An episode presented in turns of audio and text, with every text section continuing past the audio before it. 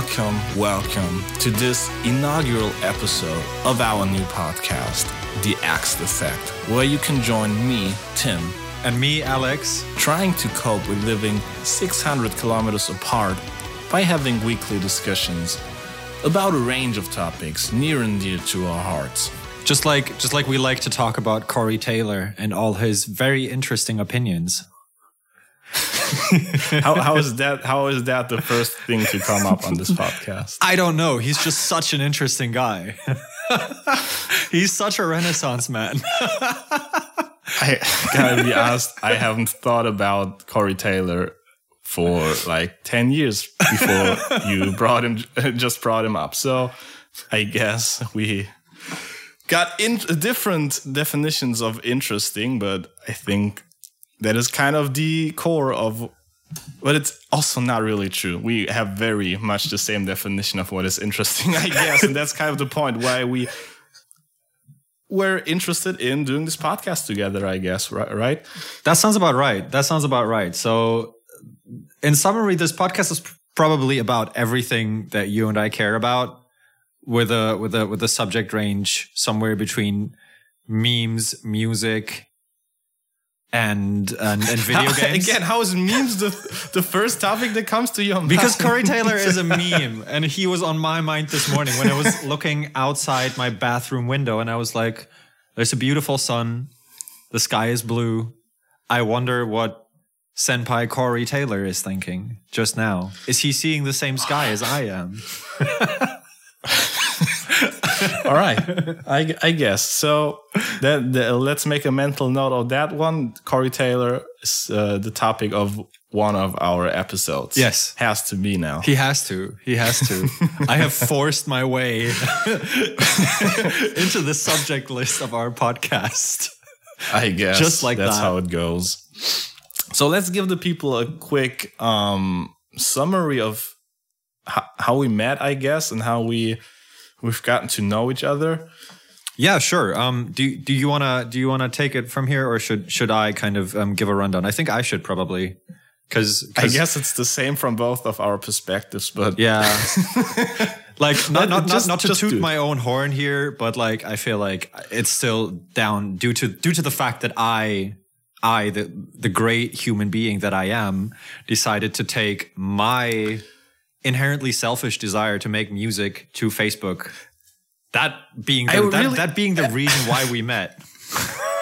I actually I didn't remember that. I um I tried to remember who made that um, Facebook post. That was me. I knew that That- it that- wasn't that was me, that was me. I wasn't sure if it was somebody else, but okay, it was you. That's that's even better. So- so yeah, you made that that Facebook post on a um the uh, The first some semester Facebook group. group of the first semester group of when we started going to uni together, essentially. So uh, that's I think that's the the place where we need to start. Yeah. That we went to university together, and not really together, but at the same time we went and we didn't really have any common. We didn't take any common classes or subjects. No, I no. know. Have, have we Um, ever took uh, taken a class together? I don't think so. Right? I mean, except for the first semester, which was like standardized for everybody in the entire university, but we have we have never had had the exact same courses. But um, I actually, I actually did remember uh, noticing you in the the big ass uh, assembly hall where we Oh, shit. all uh, started on in on these uh, math courses that were Yeah. for everybody.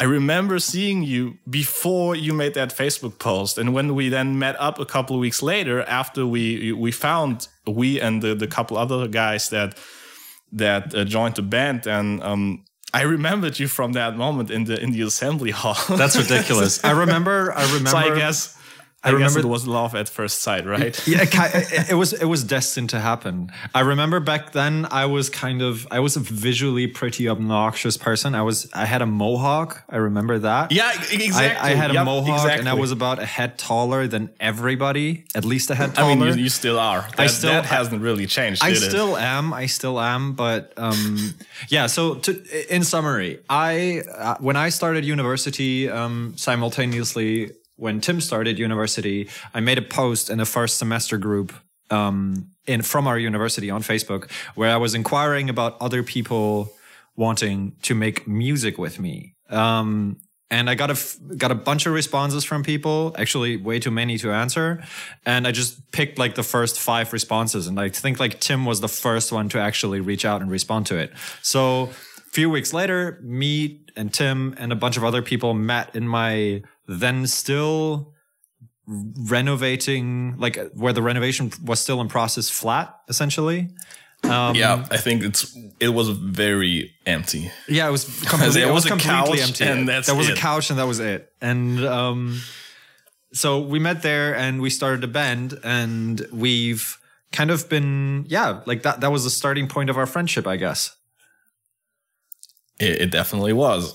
Um, so again, this is the third, the first, and the the main uh, theme of our friendship, I guess, is music or or metal music in in particular. Yes. but not not exclusively, I guess.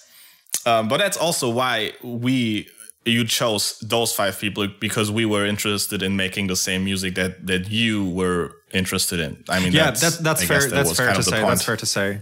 And I think we have to mention this that when we said we went to uni together, that was um, in late 2013 back then. Mm-hmm.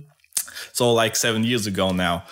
And by now we do, we did both finish um, uni at, at some point, I guess. Barely, barely finished. Um, yeah. Um, and I moved back home, uh, which is like uh, 600 kilometers from where we went to uni Mm-hmm. together, which was not so far, like 50 kilom- kilometers from where you are from. So Yes.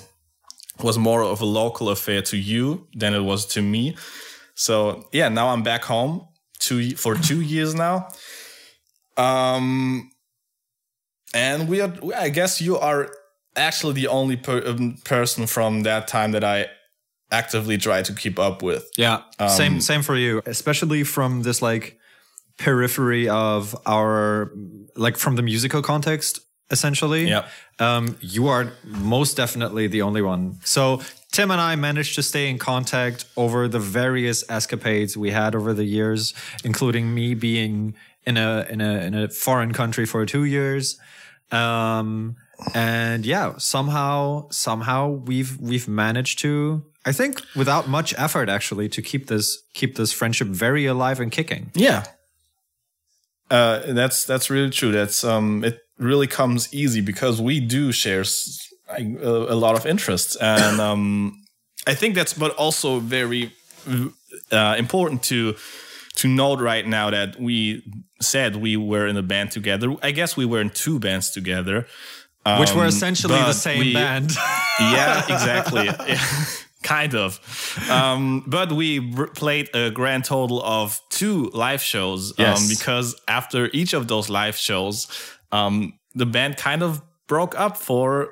Uh, the first time it was I, w- I don't want to say it was your fault but it was no, it was due to, you my moving away. Yes. exactly Absolutely. and uh, the second after the second um, live show which was let's say uh, three years later i think i think it was three uh, three years later it was because of me moving back home so Yeah.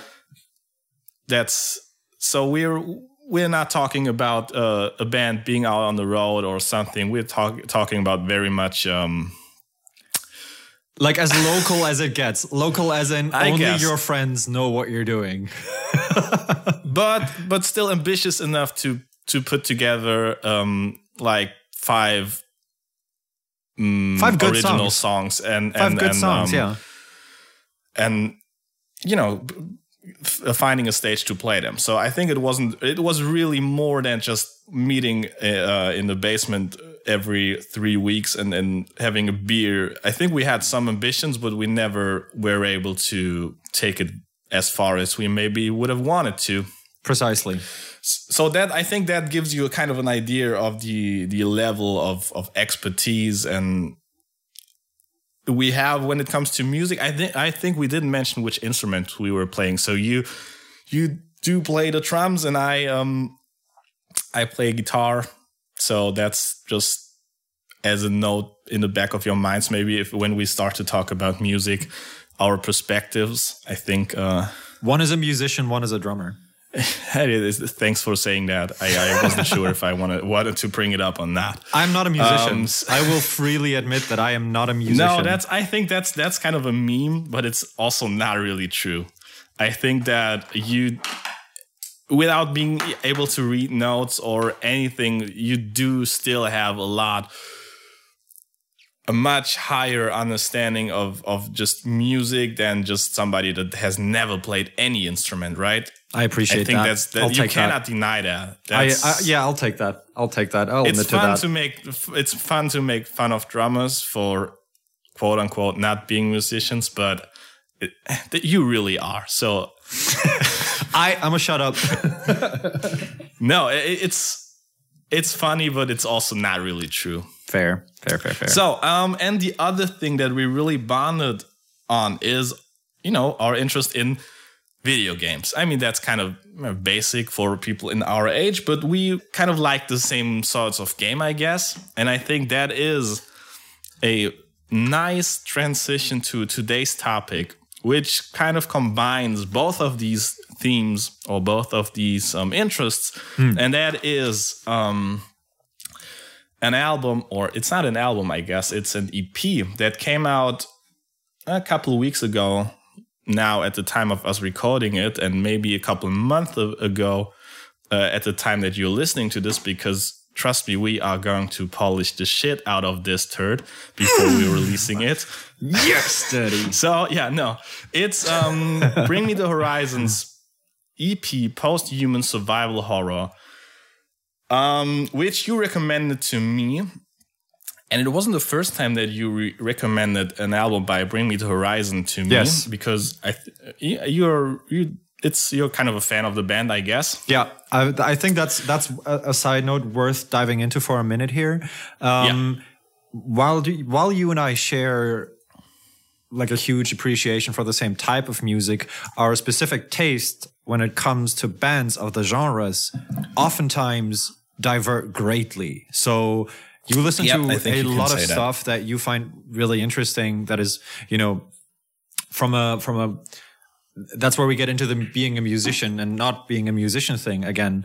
Um, like from a musical perspective, quote unquote, um, really interesting. So you look for certain intricacies and certain qualities that I might find um, not as you know intriguing or as immediately striking, if you will. So I remember very vividly when when we hung out for the first few times. Um, I was listening to a fuckton, a metric fuckton of uh, Lamb of God and Bring Me the Horizon, and you just described that to me. You just described Lamb of God to me once as having that trash can sound. um, and That's, you- that you- sounds like something I might have said. I, I know, I remember but that I don't- very but I- vividly. and I don't really think that it's um, accurate to say that uh, due to me being a quote unquote musician and you not, um, that Fair. that's necessary. No, no, that doesn't necessarily. I don't don't think that it's true that I listen to music that is, I guess, more intricate or more a display of musicianship because I don't think that's true because you listen to much more of this um, instrumental rock metal fair. animals as leaders and Plini or whatever um, than I do. I mean, I do enjoy that at times, but I never gotten into that in uh, to the level that you have. Fair. I I don't think that that's really the the difference, and I I'm really really interested in maybe exploring the difference that that that we might actually have and and the origin of that, but I I couldn't put my finger on it right now. at least from a from a from a retrospect kind of view back in the day i was very much into um straightforward groove metal and metalcore and these types of things such as bring me the horizon and i remember um playing Yeah. the then most recent record which was sempiternal to you Yeah. and you just shaking Yeah. your head and just being like nah i saw them live once and they were garbage and um that kind of that that was kind of that for you at that point i think Are you sure that that that that was my reaction? Back Fairly Because I, sure. I'm pre- I I thought about this prior to you know this this um knowing that this topic is going to come up, and I'm Yeah. I think that I saw them after you you recommended me the album because I only went there on it, it was Hmm. It um, could be. It, it could be. during you, you a could festival, be right. Yeah. and I only went there because you recommended me uh, the the album, and I listened to it, and I I could be getting of- things up uh, mixed up with Emmure. That might be the case because you also made similar remarks about Emmure being the ugliest music you've ever heard. Uh, Um, yeah, I did. I did probably say that because I saw them live at uh, as a um, supporting act. Yeah. and it was just the. la- It, it was literally the loudest gig I've ever been to. It was so loud that it. It was dangerous. Like literally, people. Every uh, every person in the crowd that the crowd that wasn't crazy left and there was a huge assembly of people in the um the smoking area which was outside just so that you can get away from the the the terrible dangerous levels of of of noise and it was still way too loud outside of the venue Yeah. it's it was crazy. So I think that was maybe what you were thinking about. I went to the um, Bring Me the Horizon um, gig after you recommended me the album, and I listened to it, and I did not hate it. That's what I went there because I remember Fair. That could be. uh, be- when you remember when you uh, recommended me the album. Uh, I really hadn't listened to Bring Me the Horizon in a while because I, I mean that's kind of the a band that was is always like was always adjacent to to bands that I liked. Kind of there's always these bands that you are supposed to like just because they're yeah. Around bands that you do enjoy, but you never really can get into them. And that Bring Me the Horizon definitely was that for me. Like um to what what was the album called? Um Suicide Season. Is that one of their earlier Um, albums? that's that's the. I think that's like their second second record. Um, yeah, I, I remember that being something an album that was recommended to me by YouTube and whatever Yeah. services you used back then to listen to music. You're coming across that a couple times and never really liking it. Mm-hmm. Um, so when we again you you we listened to it together, I really enjoyed the album Sempiternal much more than I have ever enjoyed anything before then. But then I went to the gig and absolutely hated it, and you were right about that. Yeah. I, maybe I wanted to explain that why uh, why that was. It was because. I mean, it's a festival gig in the middle of the summer. They might have been on the road for months at that point. So, um, I have, I completely understand somebody's voice not being there at that point. You know, that that's, that happens if you're out there for every night for a couple of months. I get that. But I think it was a horrific vocal performance. Again, that's not the issue. The issue was that I really, really got that terrible feeling that it was that he didn't uh, he didn't want to be there. He being And- the singer, Oliver Sykes. He being the, the singer, eh, uh, of course, and that kind of you know reinforced a, a feeling that I had about the band from you know just coming across them a couple times and co- uh, coming across their albums and also coming across you know people that listen to them will kind of give you that sceney you know that, that kind of sceney vibe Uh, like they they had this reputation of being more about the looks rather than the music. exactly Which I think I personally think is kind of kind of an unfair thing if you look at their sound, but I at the same time I It fully understand I fully understand the sentiment and I fully understand the experience that you had with them. An interesting side note to your observation about the singer's performance. Back when you saw them, he was still severe like a severe drug addict which impacted which impacted uh, his performances for like I don't know like 5 to 10 years or something and he also frequently blew out his voice because um, Yeah, because absolutely. of because of because of the addiction and when you were saying he acted like he didn't want to be there he probably didn't want to be there because I don't think he wanted to be anywhere near anything at that point in his life if I if I That had to speculate if. I if I like put myself into his shoes. Um, same goes probably for the band. That cannot have been a fun experience. So I fully understand why you think that.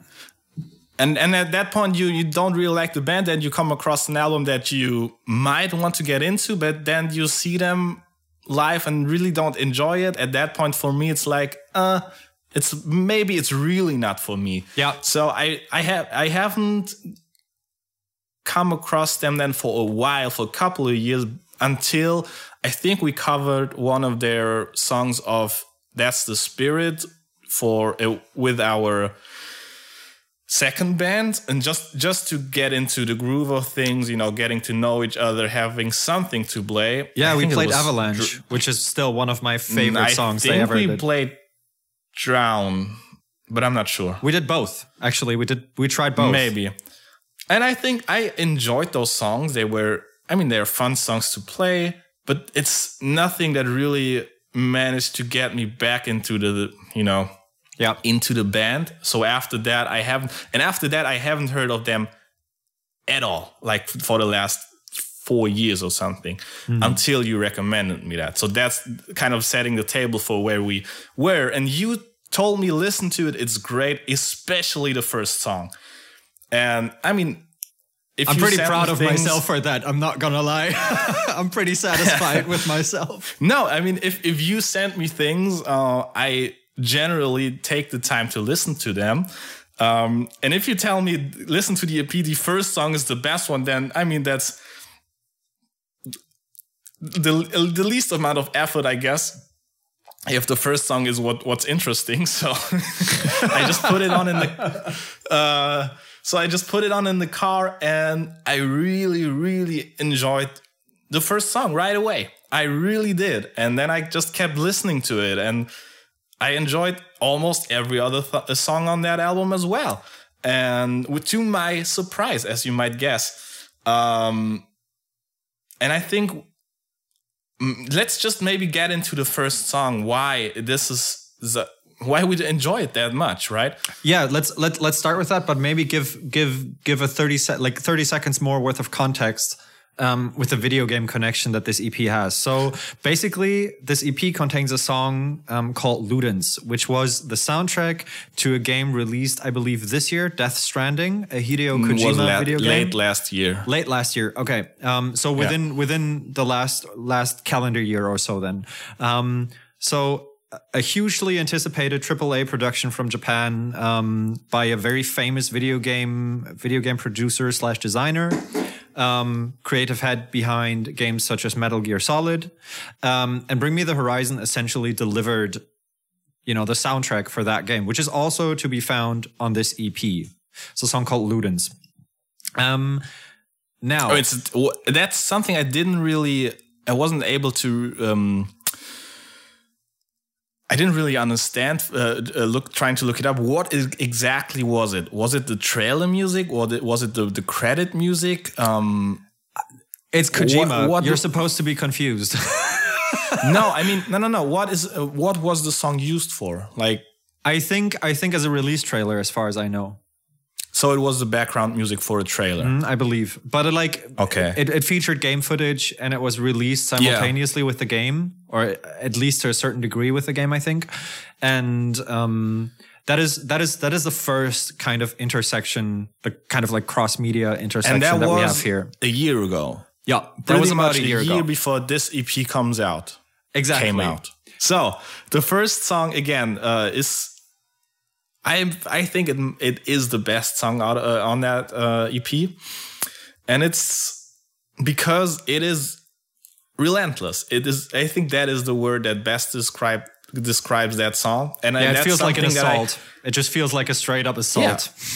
and that's just something that I haven't really heard out of them for I don't know forever. That this that really um uh contrasted maybe my expectations of what Bring Me the Horizon might sound like in 2020. Um after not really keeping keeping up with them for years. Because I knew that they were playing with these elect, uh, electronic influences more and more, which with each with each new album. Um, I always found they they had had some kind of poppy mainstream uh, angle to them, and Yeah, their songwriting Uh, got really, really, really um, catchy. They also like Yeah. made made fun And- made fun of themselves as like true northern pop metal. yeah, and I mean uh, it, that's generally just uh, uh, when bands like that get older, they tend to get away from just it, just relentless uh just just repeating the, the the same thing over and over again.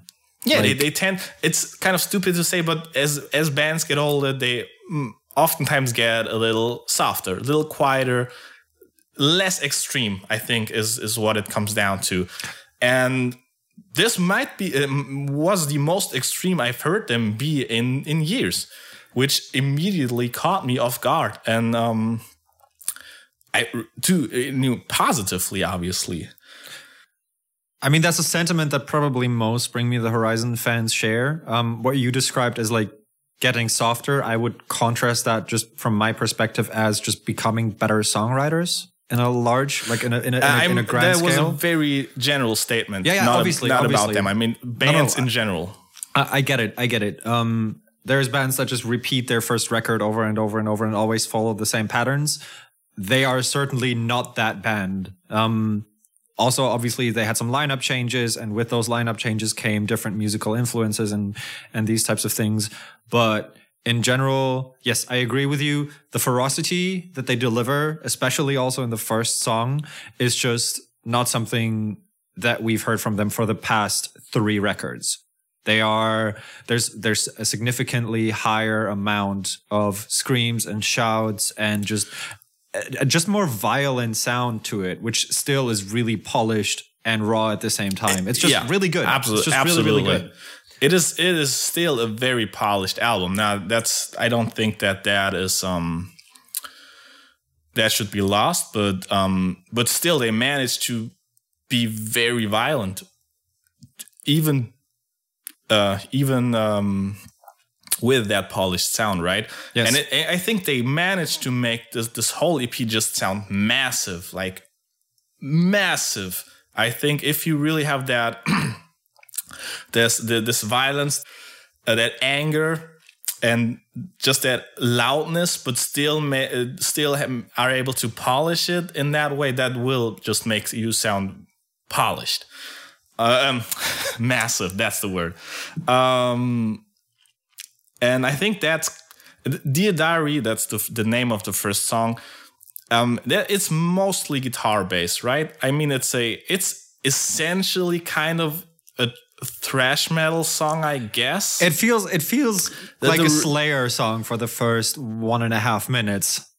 The blast beat, it's just driving the whole thing forward. It's really thrashy, really fast.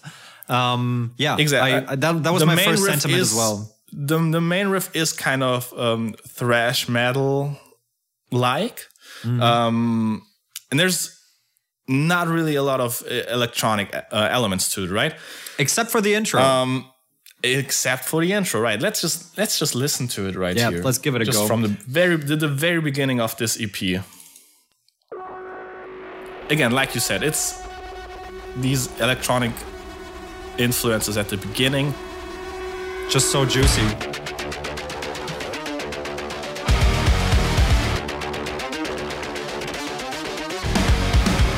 This is just so good.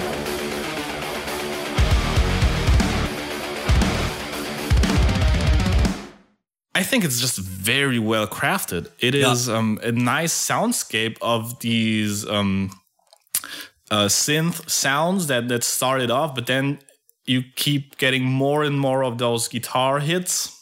It just blends in um, in a super homogenous way. It all it sounds exactly like like it's all coming from the same angle, almost like from the same source. Like it's just alterations yeah. of the same thing, but at the same time, everything is so distinct about it. Yeah, about it that it just triggers completely different like at least for me it triggers like completely different nerves and completely different feelings. It's yeah it's just really really well done. Yeah it, exactly. And that um i think this th- those 24 seconds kind of already lay out and and show why i enjoyed it that much. And i think maybe this is the time to um mention that I, and that's a big difference between our tastes, I guess. That I never really gotten into the um, these electronic um, synth influences in in metal music. Yeah. Uh, for example, Bring Me the Horizon. Um, Architects is another good example. yeah, maybe, and I n- never really sat right with me, and I, I kind of just assumed that I just just didn't like it. I just didn't like, like an old man. I don't like synth elements in my metal music. Get the fuck off my lawn. Keep your that- out of my video games. Oh, my metal Exactly. music. Ah. exactly. And I thought that that was it, but just listening to that album made me realize that that wasn't it because I very much enjoyed all of those electronic influences on that album, and I think that's kind of the the theme of this discussion, maybe, or also the preparation for this episode, trying Yes. to figure out why that is. Why do I? Why did I enjoy it here where I didn't really enjoy it? um, in just about anything else I've, I've heard before. Yeah. And I think you brought up a, a very great point, almost exactly worded as I would have worded it. It just blends so well. It fits together perfectly. It really sounds like it's, you know, cut from the same cloth in, in to put it in a metaphor, maybe. Um, because that's kind of the problem that I oftentimes had that these synth sounds just were clearly from a different sonic realm. That's kind of a very Makes you sound a lot you know- smarter than me, that's for sure. yeah. Um, uh, that's what not what I'm trying to do here, but I'm I, I try to look How for the dare right. you. Um, how fucking dare you try to sound smart on this? How can she slap? Now, um, I think here, as you as you put it, it's just these sounds from like guitar based and synthesizer based. These are basically the two, um, you know, elements we're dealing with. In general, in, in without with that kind of music before, I never really gotten the the feeling that um, they belong together. We really kind of to me, it always sounded like two uh, distinct elements that were trying to be that were forced together, right? Or just slapped on top of each other. You had that, you had a metal riff, and then you had some kind of weird synth lead on top of that, and it just never really. It doesn't it didn't sound like one to me, and this definitely sounds like one to me. They they really those two sounds or or um, origins of sound do sound like they are from the same It sounds natural. It's it just it just sounds natural to me. Um, for me, the thing that that kind of I guess visualizes what what what you're saying the most is if, if I picture if I picture hearing that song live, and both of these elements do not sound weird to me. Like, um, it doesn't it doesn't sound like there's there's just a random like synth track playing over a metal Exactly. record. It sounds like something that I would listen to from this band in a live setting, and I would just feel like I can expect that. It feels homogenous. It feels like it belongs there. Like you put it, it doesn't feel slapped on top of each other or like Yeah. it's kind of like fighting for the upper hand in the mix. It- that's just, a good way to put it. Yeah, It's it's it's just it, it, it's just homogenous. It it it it's it, it blends into each other. distinct. It's It, it enables each other rather than you know like like like trying trying to have the main ground, if you will. and it's still distinct. It's still this is the guitar, this is a synthesizer. Absolutely, but absolutely. clearly elements from the same song. They're The same musical they idea. Are, um, maybe the, the the maybe the point is they are trying to convey the same feeling. Um, you know, because they're both very loud, very distorted, kind of um, you know, very aggressive. That's just what it is and it just fits together real nicely. And then let's just keep listening for a yeah. couple of seconds, coming to the main riff.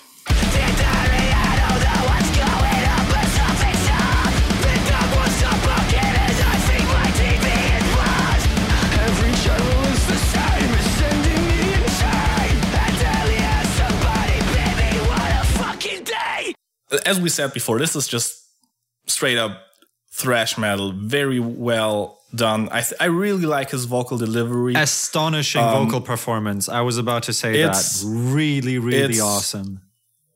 I mean, he goes with these uh, straight quarter notes, just uh, every syllable. It's like a kind of like a machine gun in that way. Yeah. Um, Very varied, you know, between shouting, screaming, kind of talking, pitched then speaking almost. Yeah.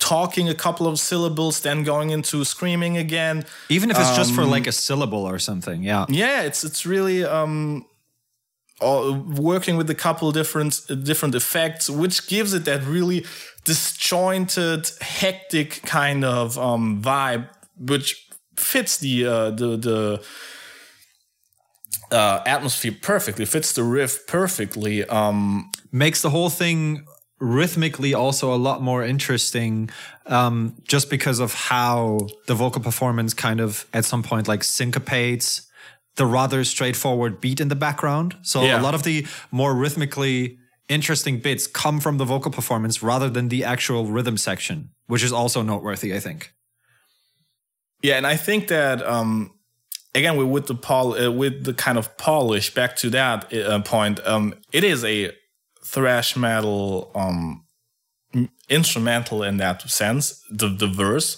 but the um, kind of that varied approach to the the vocals, just throwing different um, sounds at you, just and you can only do that if you really just on top of your game production you know your wise, shit. right? Yeah. You have to know your shit to do that.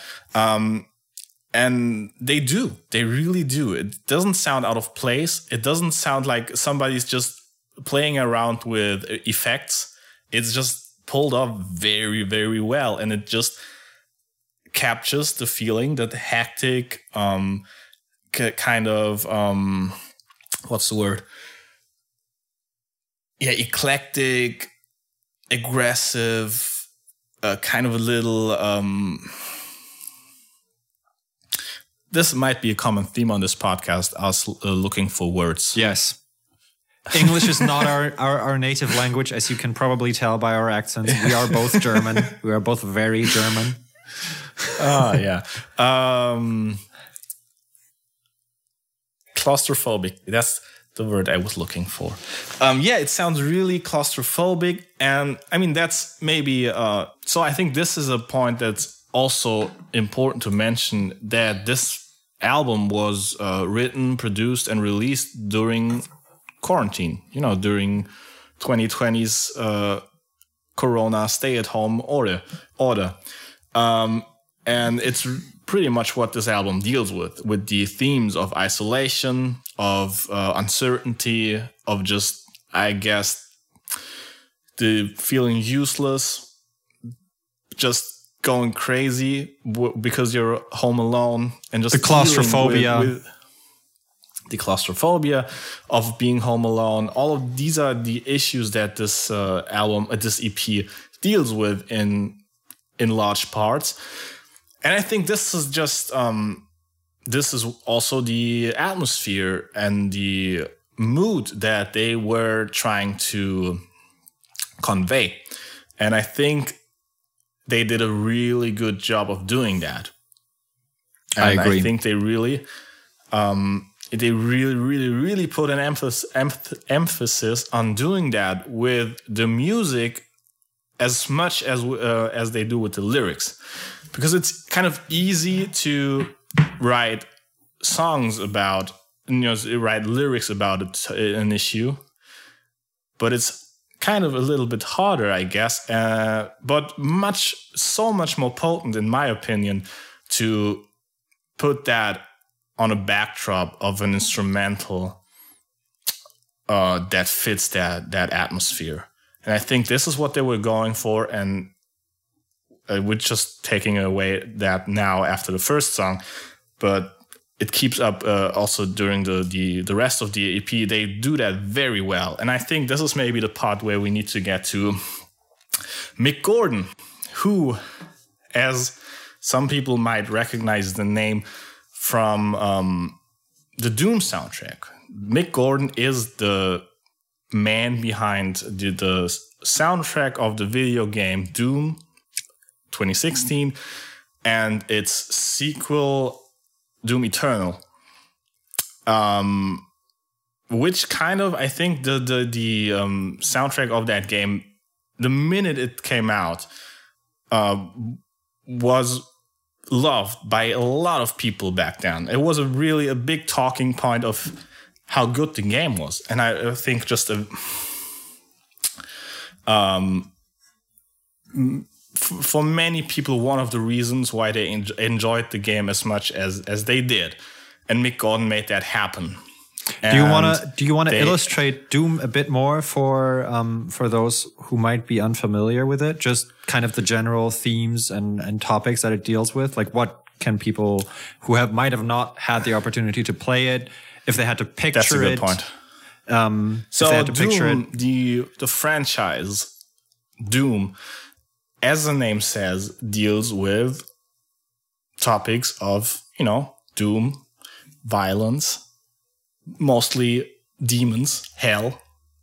Um, it's it, they're not really story focused, but it's basically every uh, it's basically the story of mankind, kind of uh, creating different portals to hell on. Mars and fighting against the demons that make it through those portals. I think that's just the general in a first- general summary yeah. of, of all those uh, uh, um, plots, if you can call them that. It's very superficial, I guess, the, the lore of that franchise. But it's a very violent feel. It's a very you know, desolate, just aggressive, bloody, gory very fast paced.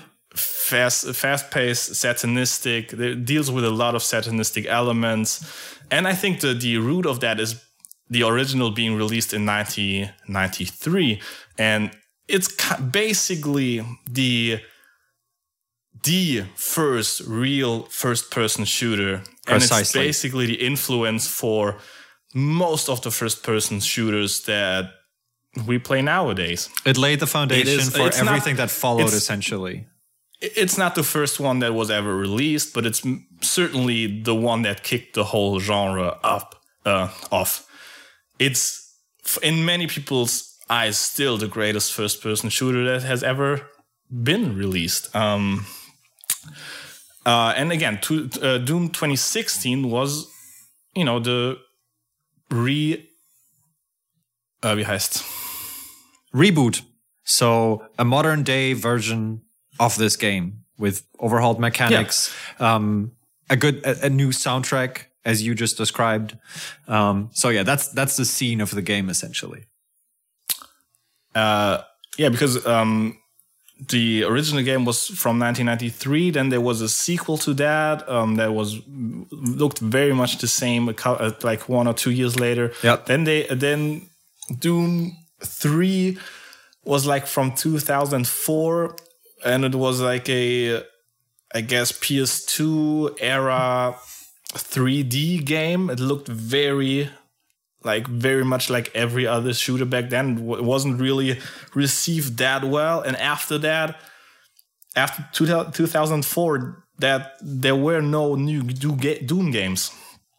So they 12 years later now, they really try to, as you said, reboot that franchise in a modern way.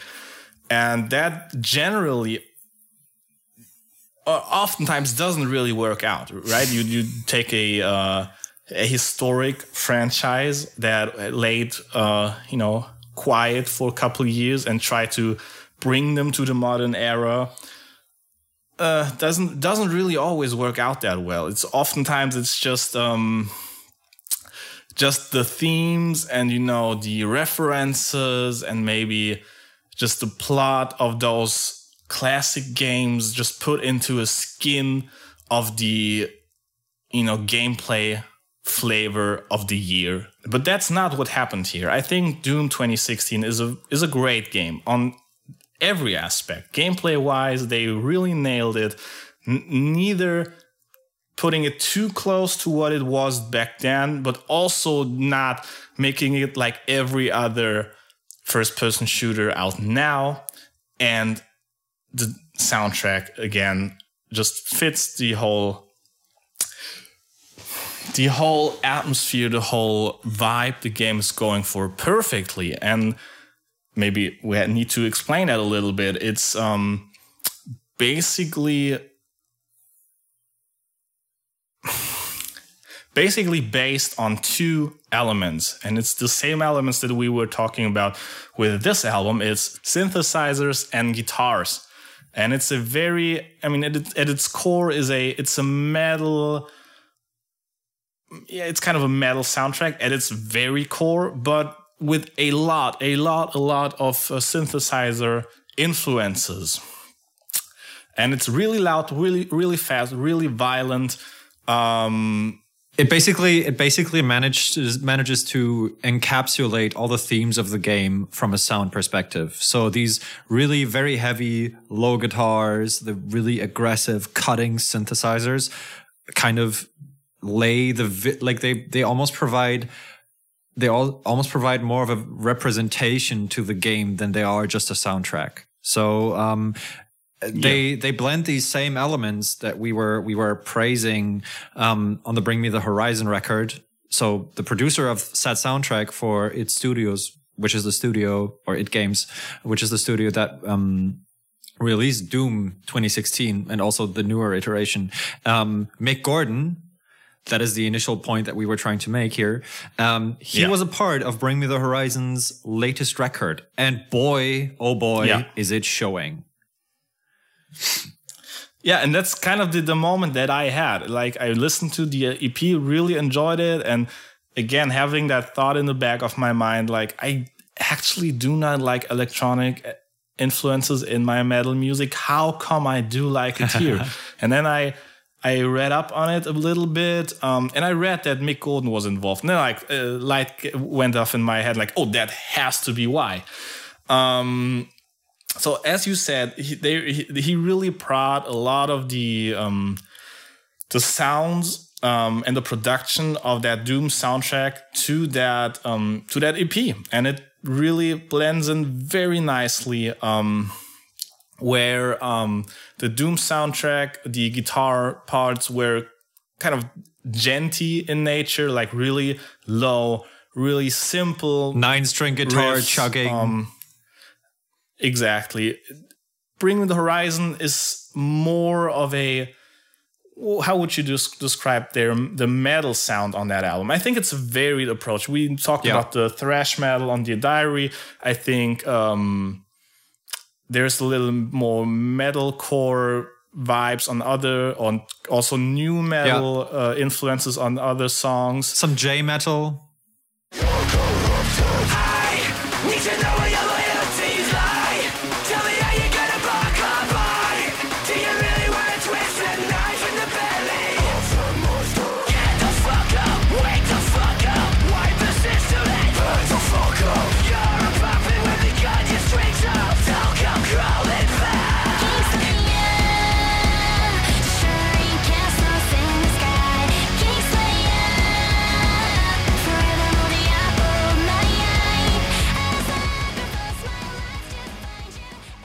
They bring a little um, different metal influences, but the um, synth influences are very, very similar, and they make that work in uh, in a similar way that the Doom soundtrack also made that work, and that ha- is the uh, to the credit of, of Mick Gordon. And maybe we need to um, to talk about what he was actually doing with the Doom soundtrack back then.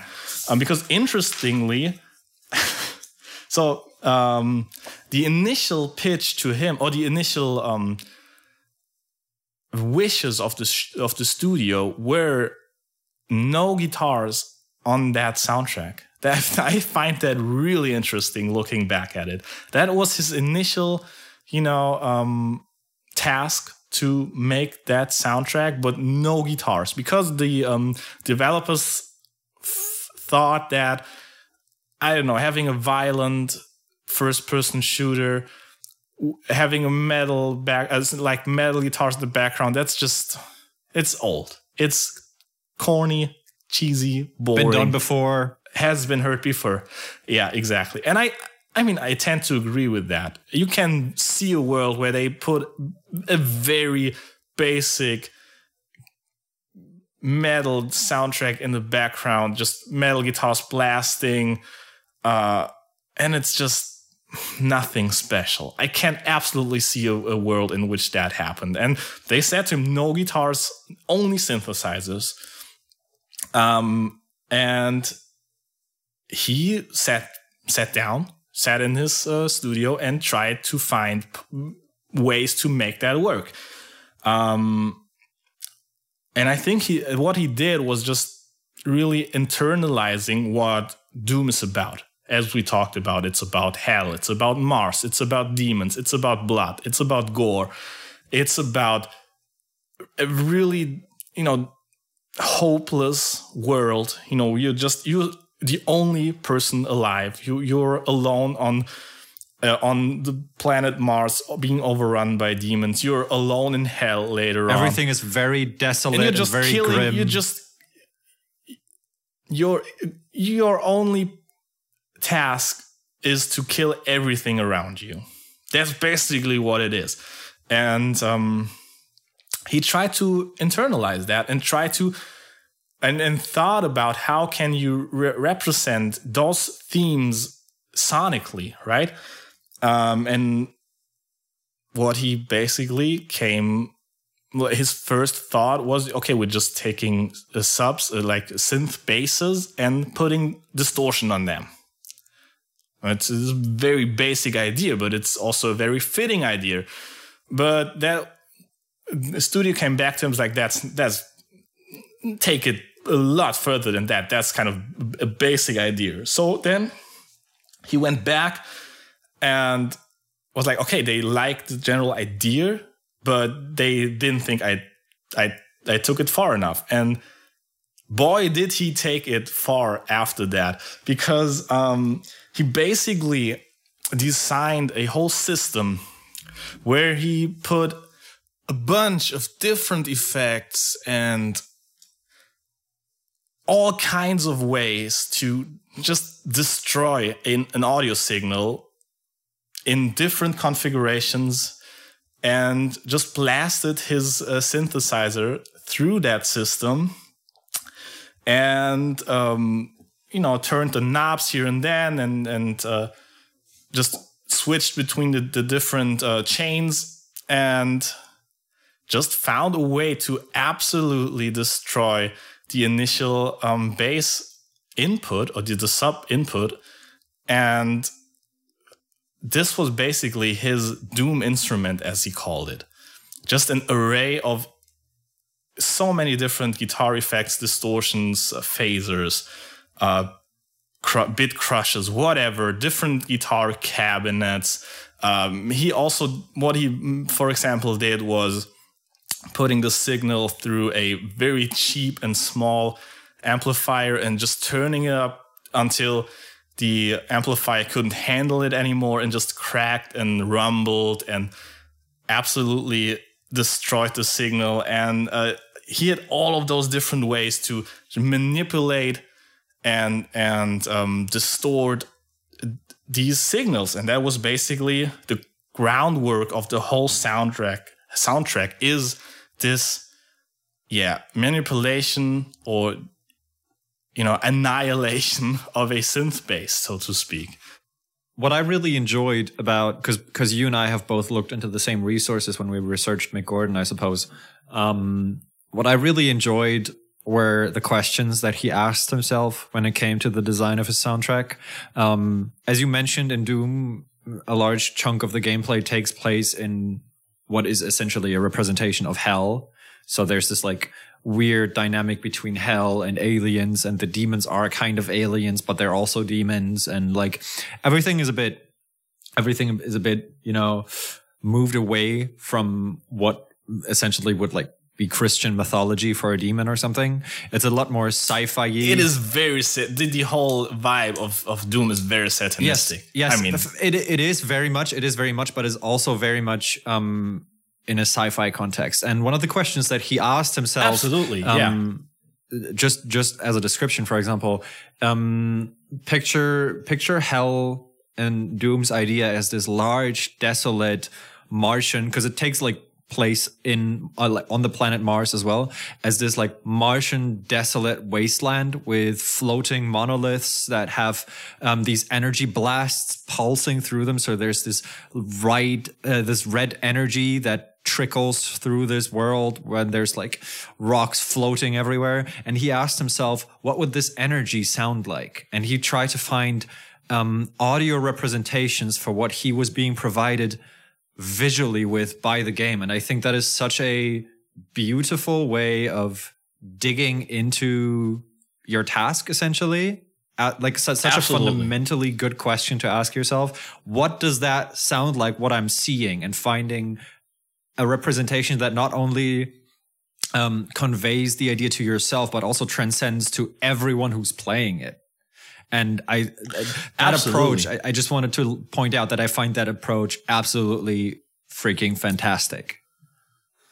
it i mean that is that is really he looked at the task and he reformed his com- his to- complete workflow. He started from absolute scratch. He started at zero and built the instrument basically that was the foundation of that soundtrack. Um, and i think that's just extraordinary because also if you're a um, i don't know uh, um, film music or you know video game music uh, composer you read the the task you read uh, you look you look at the um, uh, the initial um, concept art or something, and you're like, oh, it's hell, it's desolate, it's fast, aggressive, and then you take your presets and then you have your orchestra and like, oh yeah, it's uh, hell, it's uh, dissonant, it's tritones, whatever, and um, oh, it's desolate, it's slow moving, uh, um, you know, string sections or something. Um, so you kind of build in themes and kind of, you know, ideas that have been around. I mean, there's a very much a musical vocabulary to express these concepts, but that's not what that's not what he did. He went away from that. Like he kept saying during uh, this uh, talk that we both, uh, I think, uh, were refer- referencing as as our resource or one of our resources. Uh, he kept saying, doing this, you know, uh, going into your preset, doing an an orchestra, uh, you know, a score. That is doing something that is inspired by the initial pitch, but it is not something that is executing the pitch. And so he com- completely went away from anything that he done he did before, and as I said, um, completely recreate, uh, uh, just created a workflow from scratch, just to be able to capture the uh, the atmosphere and the the the feeling that the developers were were going for with with the rest of the game. So uh, if you're listening to the Doom soundtrack, you will notice that they didn't really stick to the initial pitch of no guitars because there are guitars on there, as we mentioned before. Um, so he started building around uh, the soundtrack around the, this Doom instrument, and it was very much the the basis, the main focus of it. Um, but then at some point, they all noticed that it was lacking something, and what it was lacking was guitars. Um, because if you l- look back at Doom 1993, the soundtrack was very much based on guitars or you know synthesizers that were made to sound like guitars. I think Slayer was Uh, actually involved 99 with the original soundtrack. Absolutely not. They just stole everything. the whole sound. It's it's ridiculous. Uh, It's honestly ridiculous. The Doom soundtrack from back then. It's iconic because it has that really distinct MIDI sound. Um, It really sounds. Uh, MIDI is the uh, is a very very common s- uh, format for uh, notating music digitally, um, and Windows has a standard MIDI uh, player, so to Yeah. speak. So if you're playing, you're you're playing back those MIDI files. The window there's a very distinct Windows MIDI sound, and this is exactly what uh, the Doom soundtrack sounded sounded like because it was initially released on on Windows back then, and even when they ported it to um, you know to the SNES and whatever, they kept that that sound. Um, so it's not actual guitars, but it's that very distinct Windows MIDI guitar sound, right? Um, and the whole, you know, um, the score, so to speak, it's just very, very apparent that they were what they were influenced by. There's songs that sound exactly like Slayer. There's songs that sound exactly like Nine Inch Nails. There's songs that are literally lifted from Pantera. Um, they they just straight up stole some of those riffs, um, and it's iconic. I I really do think it is, but it's also sometimes very very ridiculous because of how much they stole, but also because of the sound. It's just synthesizers that vaguely sound like different instruments, like guitars, or also um, uh, strings, stringed instruments, um, and also because. And I, I, because I played um, the original Doom a bit recently, um, it's the songwriting is kind of, it's not great at some point. Long story short, long story short, it is not Slayer. It is not Pantera. They just blatantly ripped everyone off. No, I mean they were in, in spirit. They were in spirit, but they were very much not involved. So, so, so, so bottom line, bottom line, Mick Gordon did very much do the opposite of what the original developers of id Software did, which also is noteworthy that, that like it, id Software at the time of releasing the original Doom was a makeshift video game studio that had no budget whatsoever for a pr- music producer of any kind. It was very much a DIY atmosphere, and they just managed to build something groundbreaking without ever planning to build I something mean, that the- groundbreaking. Back then, it So, were like 15 um, people in their mid 20s working to, uh, you Yeah, know, yeah. It, it was a very quite the opposite of of, of what happened with Doom 2016. Absolutely. So um, again, what but the point we're trying to make here is that the original Doom was, you know, the the iconic nature of the original Doom soundtrack was very much because of of those metal guitar roots that they that they're working with. And so if There was a legacy to Exactly. live up That's- to, that's but at the same a- time, they did not want to. They did. They did not want to cater to the same sentiments as the original did. They wanted to create a new sort of atmosphere away from the already preconceived notions, um, which then again brings us back to Mick Gordon and what you described as him creating a completely new workflow from scratch in order to make something absolutely unique in both the soundtrack, the soundtrack and video game landscape. Yeah, but but still, um, what I was trying to get at is, um, they did eventually get around to being okay with guitars being put in there because they realized, okay, this is there's such a legacy with that original Doom soundtrack being based on those metal guitars um, that it's just and then I think it's a very narrow path to to balance. Just as you said, catering to uh, Yeah. to what it used to be, and just really putting it in there in a appropriate contemporary way that really adds to the overall um, sound.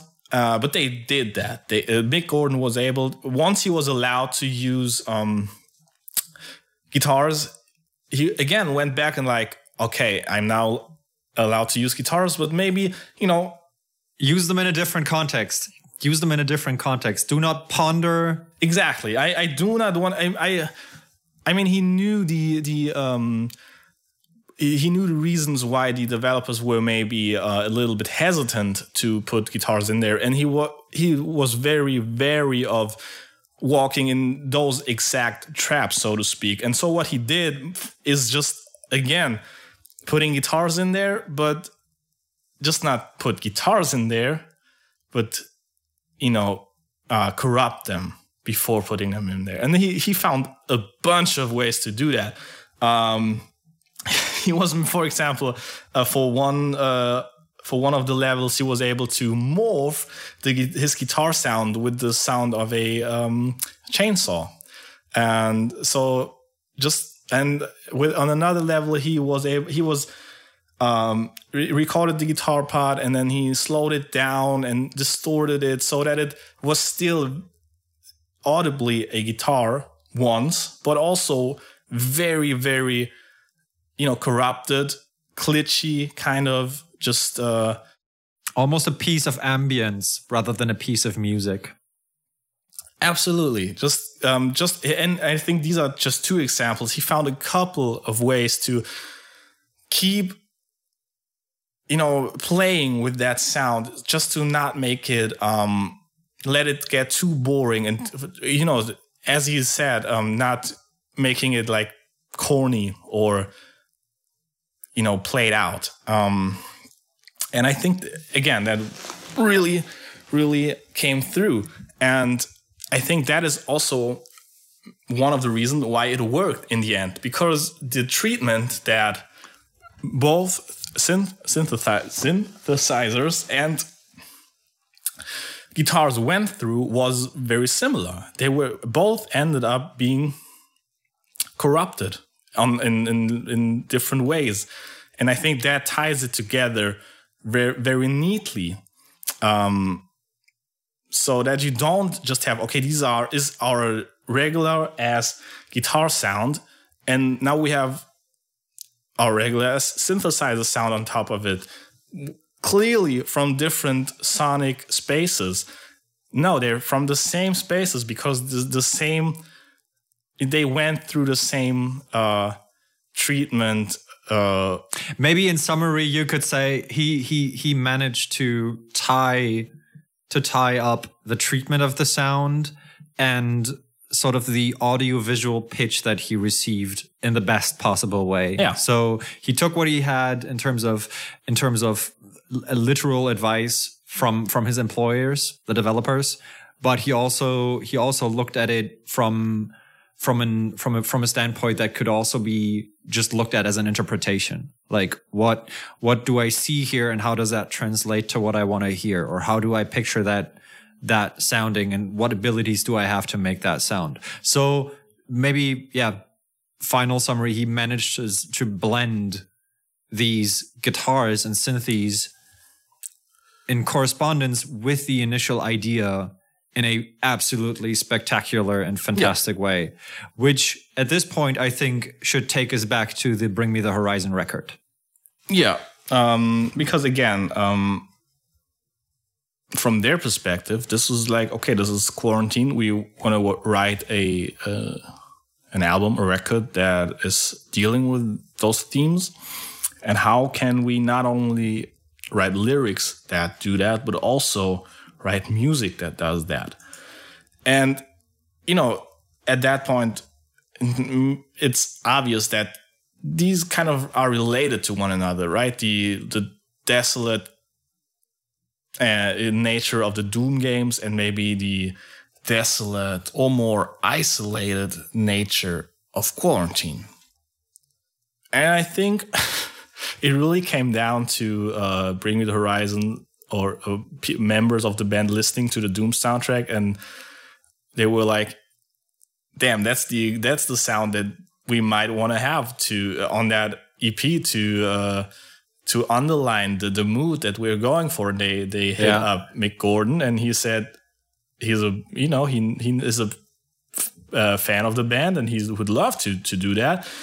And then he brought all that experience and all those instruments and all those sounds that he created for for Doom, for those two Doom games at that point, and you know, they found ways to incorporate them. I mean, there's there's moments on that EP where where you have exactly the sounds from the Doom games. I feel like Yeah, they, I, think really- they were I- using the same patches at that point. Uh, there's there's a couple of moments where like, oh yeah, this is definitely I definitely re- remember this exact sound from the Doom soundtrack. Um, for example, in um, in Obey, in the the chorus, there's this um, kind of. We'll just listen to it.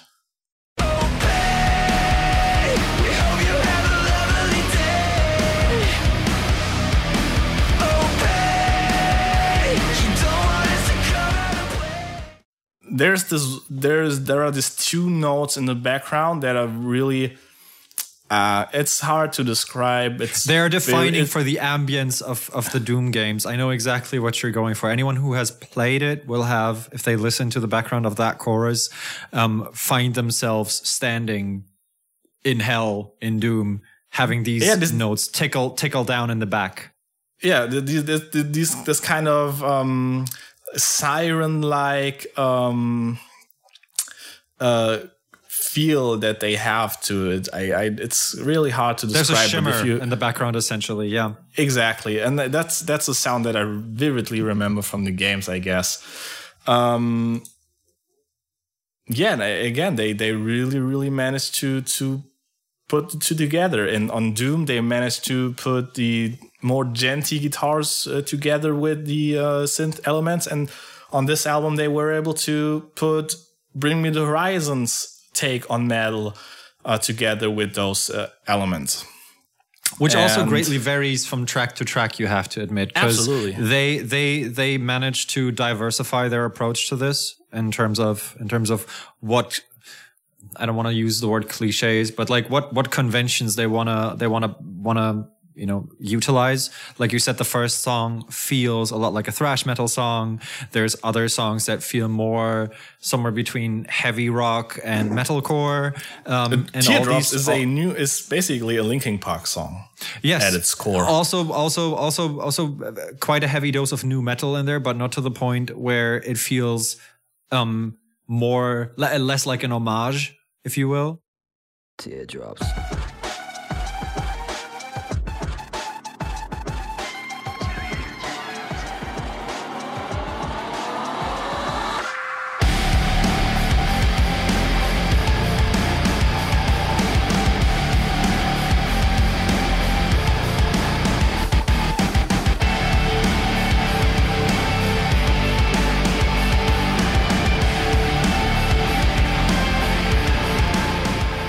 They, they they never they never overdo it is what is, is what I'm trying No. to say I guess and it's a very diverse record in terms of what it offers in terms of like snippets of genres um and even with that diversity they managed to um blend in the synthes and the the input from Mick Gordon who which who's not on every song I think quite tastefully But I think that is the point that that is what Absolutely. kind of brings Absolutely. it together.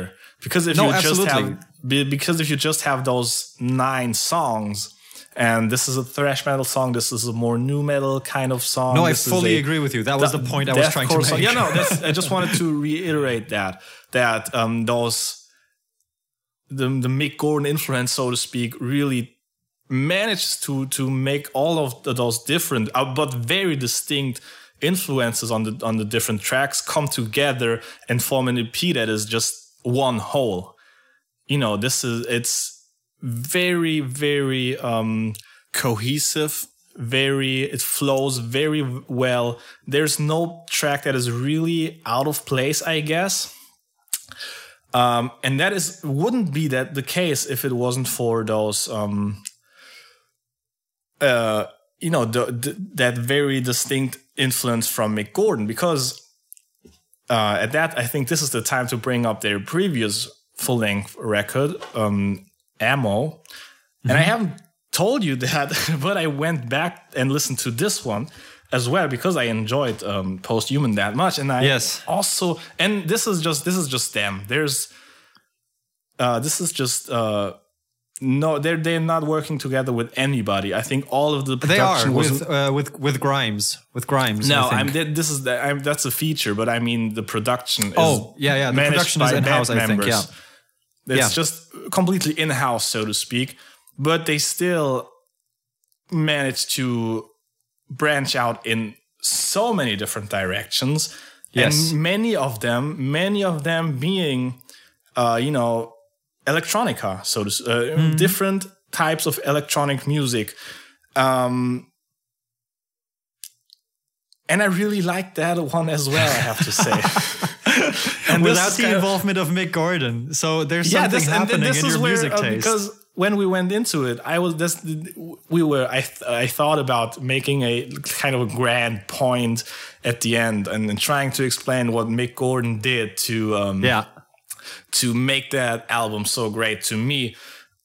Um, and make these synth influences, you know, bearable or even a a, a um Appealing, a almost appealing, so yeah. to speak. But I wasn't able to because I listened to their previous record where they were also working with a lot of electronic instruments. Gordon wasn't involved, and I still liked it. So I kind of, I think, in the last couple of weeks listening to to them, I kind of have to uh, reevaluate maybe my my take on on electronic influences in metal music. That's I think that's what it uh, what what uh, came out of uh, what came out of that the whole thing for me. Um, I'm st- I'm still not sure what the actual difference is. I've been wondering about that a lot lately.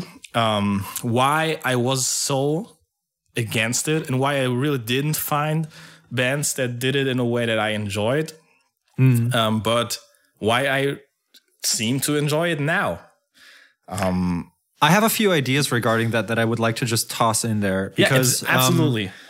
because uh, as you said i am i am very fond of of all things you know synthwave essentially. I listen to synthwave music as is by myself quite a lot as well. So all these 70s 80s you know dated type things i really really enjoy. Um that kind of lays the foundation for me enjoying these things in in a more heavy music context i suppose um I was just thinking that within the last two decades, the only bands who, um, in a very popularized context, did these types of genre bending crossover things were the nu metal guys. So everything from POD to Linkin Park to um, Limp Bizkit in parts, every band that had a DJ or a synthesizer guy on on stage with them those are the household names when it comes to blending electronica with um with metal or heavy heavier music in general because I wouldn't wouldn't say that for example Limp Bizkit is metal. Yeah. Um, Yeah, well, so well. But it's not about the nitpicking here. So no, know, absolutely not. choose choose your own adventure. I don't care. Um, the the the bottom line is that these these types of bands or that genre, nu metal, for example, has a certain stigma to it. It's very dated to a specific point in time. It is very sceney as well. It has a very um, very standardized approach to it. There's a lot of genre conventions that are usually abided by, and it just got stale. It got stale very, very fast, and um, it rightfully, in my opinion, disappeared to a certain degree. Um, now, I think what is remarkable about your discovery when it comes to to electronic music is the same revelation that I sort of had with Bring Me the Horizon. Basically, they're just doing it from from a new perspective. It's as simple as that. They have a, their own twist on it. They have their own musical ideas. Um, they got really good as songwriters, and they just stayed creative with the medium, and they managed to blend something just in a different way, maybe in a more subtle way or in a more homogenous way, um, or less invasive in your face, as maybe something like a Limp Bizkit or a POD song would be. Um, they were just innovating, in my opinion. Um, and they've been innovating for the past few records. Um, and I think that is as simple as it is easy to overlook that they just managed to have their own take on their listening influences and put it into their own music. That's at least how I feel about it. Um, that could be completely wrong, obviously. It's just my two cents on the whole thing. So I think he's just said a lot of things that I agree with, and a lot of things that I thought about as well um, as possibilities. Um, I just to your last point, I I wouldn't say uh, that they're um, that Bring the Horizon is what was the word you used? Um, Innovative? innovative exactly i wouldn't say i mean i would obvi- uh, that's obviously true in a in in one way to think about it just because there's not a lot of other bands that do it the way they did but Yeah. they're not they're the still the influences that they they're pulling from are very distinct it's in most cases relatively easy to point your finger at them and name them it's like okay this is a drum and bass influence. This is a rock metal influence. You know, this is a uh, synth wave influence. So they're not really inventing new shit. No, I'm not. I, I But what I'm absolutely trying- I agree with you. Um, what I think they're really, really good at, and I think we need to mention here for people that have not listened to Amo, is that it's very the the metal influences are few and far in between. I guess it's um most of the songs are more in the rock um direction, and Yes. um a, lot of them don't feature. Uh, rock instrumentation at all. They're m- mostly like 90%. Um, there are songs on it that are, are 90% electronic instruments.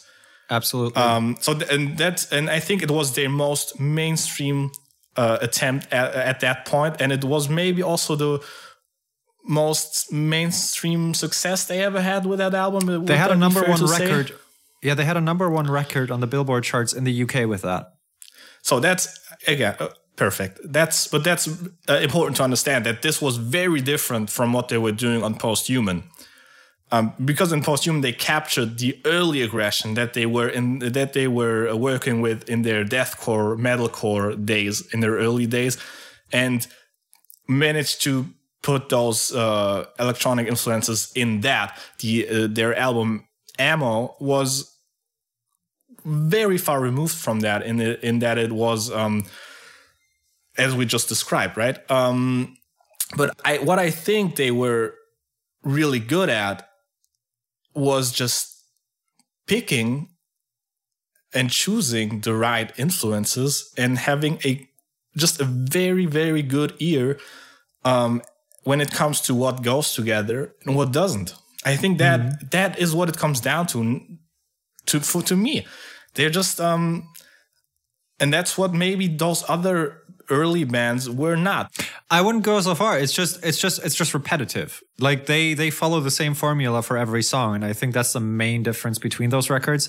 Every song every every song sounds kind of different on Amo for example. They all follow different different ideas and different different different picks and chooses if you will.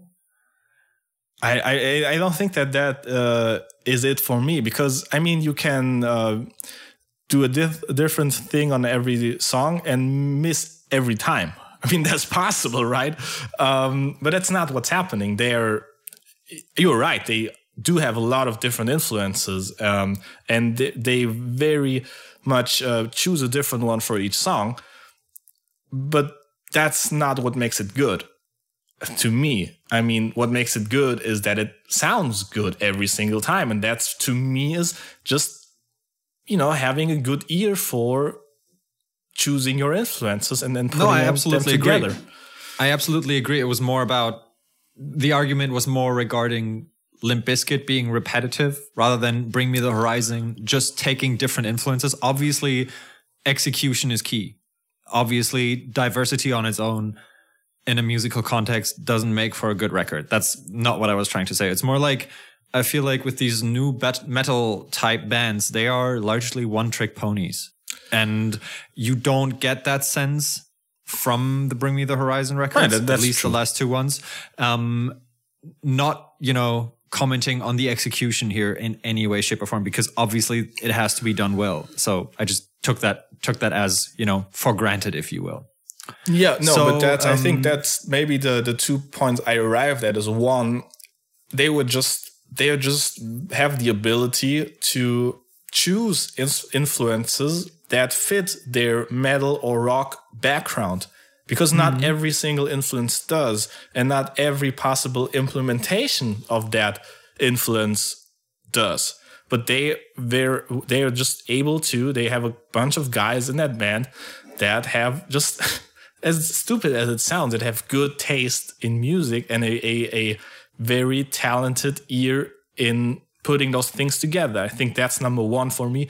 And number two and that's maybe a, a bit of a bigger point but going back to how it started, me not liking those uh, synth influences was just uh, my exposure to that early was very much to those, um, you know, those um, trancecore kind of bands uh, in the maybe late, maybe late. Um, 2000s, uh, yeah. late, late 2000s and early 2010s maybe uh, like Al- asking alexandria and um, uh, what's eskimo callboy and, and all those kind Oh my of God. things right? Yeah exactly. And that's i think that's what uh, that that was what my first exposure to that mix was. And i i don't think it's good. I just don't think it was put pulled off well because it was very superficial. It was like, okay, this is our metal breakdown, and now we're putting a synth lead on top of that. It just follows that was- schematics. It was not pulled off well, and also I think that is a very important point um, because it most of the times were early works of those bands. The overall sound quality, the production, just yeah. Wasn't as great because I mean you don't have that money uh, at the beginning of your careers. Most bands will sound significantly worse at, on their first or second album because they're just working with with less um, you know resources.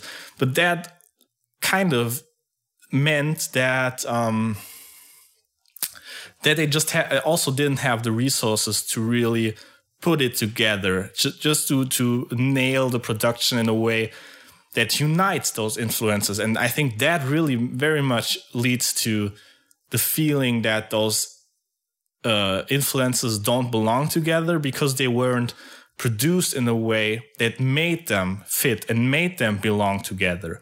And so I think that just ruined this whole idea for me from the very start.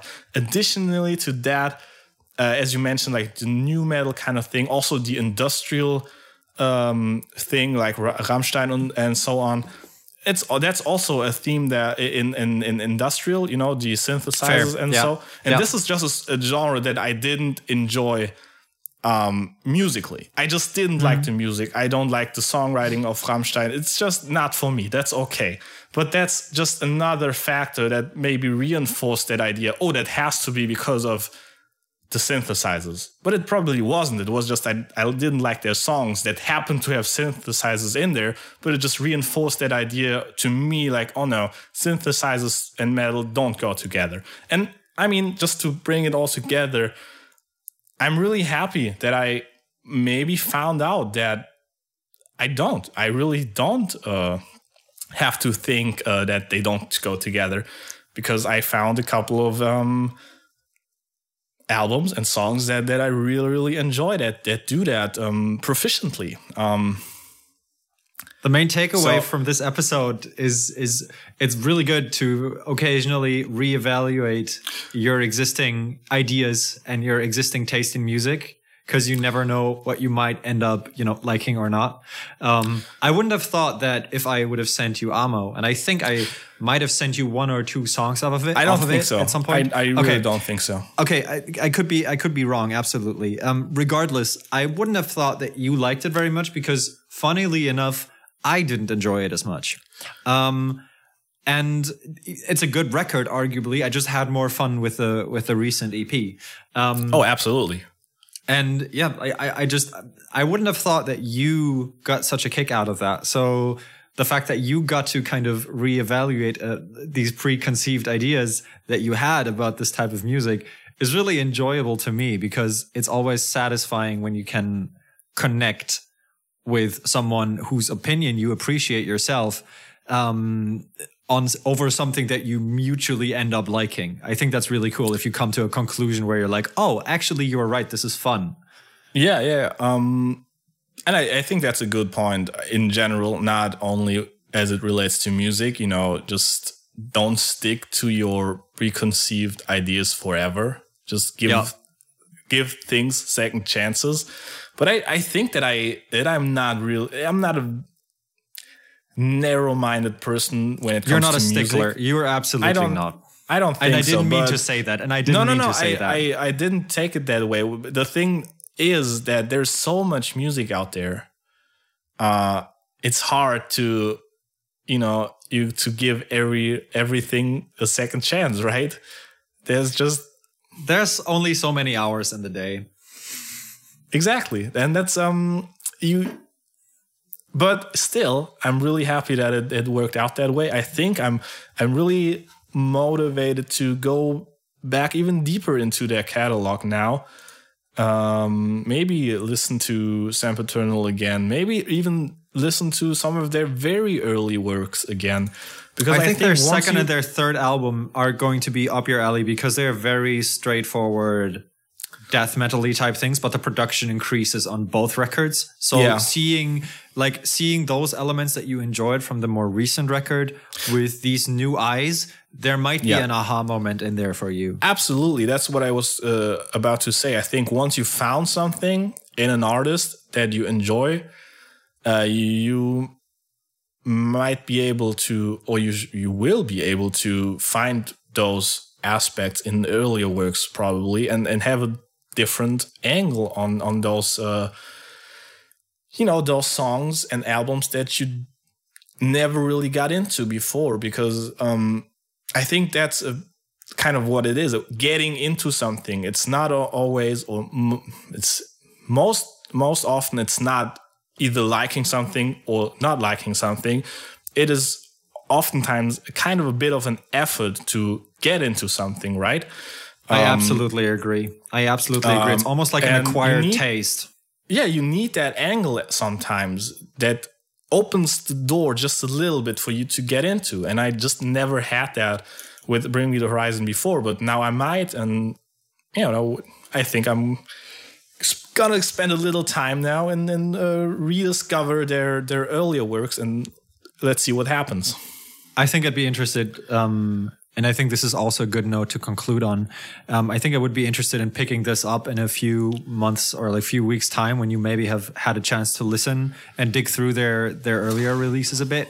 Um, I might, I think it might be interesting to see whether you end up or ended up finding something that you like.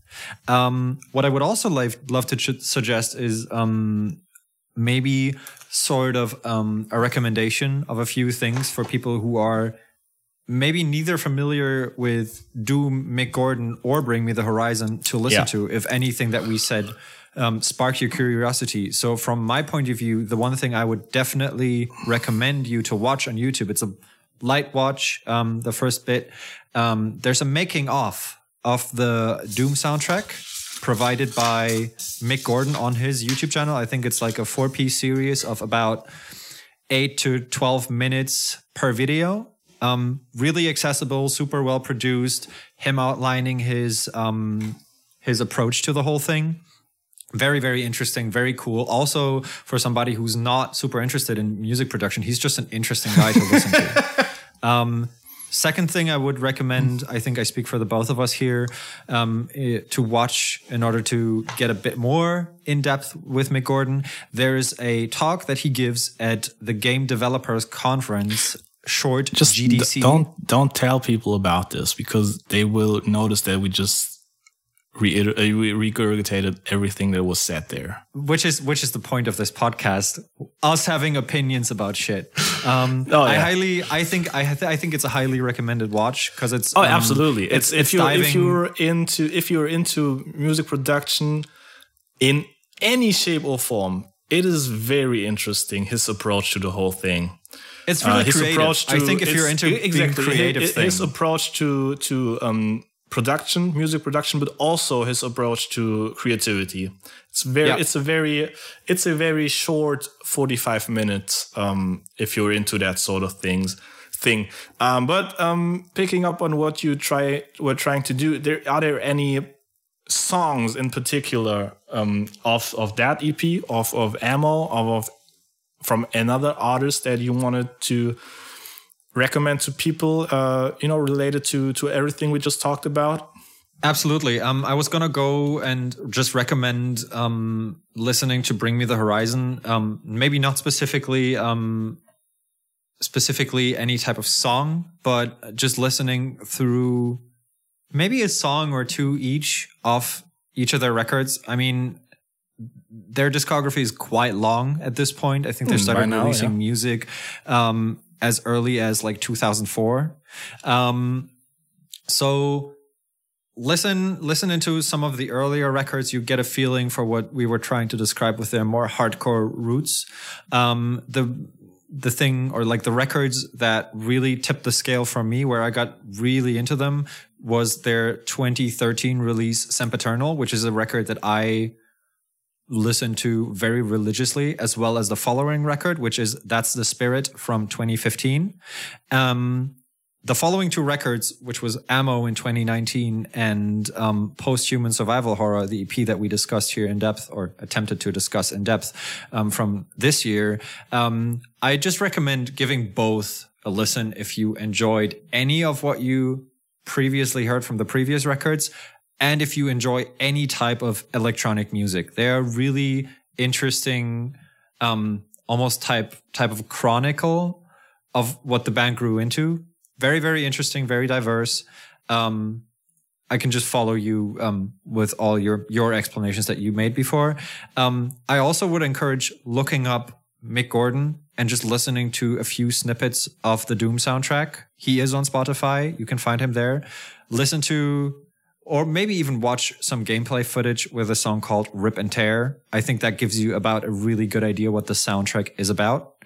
Um, in terms of other bands that might be interesting to listen to um, when it comes to this blending of synth and um, and heavier music, I would recommend listening to a band called Northlane, which does a very tasteful blend of these elements, in my opinion. Architects, their last two records have been utilizing synths as well a lot. Um, so these would be my initial recommendations. Obviously, need to address the elephant in the room. Um, Bring Me the Horizon had has a Babymetal feature on their um, their most recent release. Babymetal, of course, being the best band in the world. Um, I highly recommend looking into Babymetal if you want to have a good time. Um, just, just, just for the lols. It's really fun. If you have bad opinions about Babymetal, you don't have a sense of humor, um, and you take yourself way too seriously. That is my opinion on the subject. Um, those would be recommendations. Um, in terms of specific songs, listen to the first track of um, Post Human and just let me know if that gets you moving because if it doesn't, I feel very alienated. Yeah.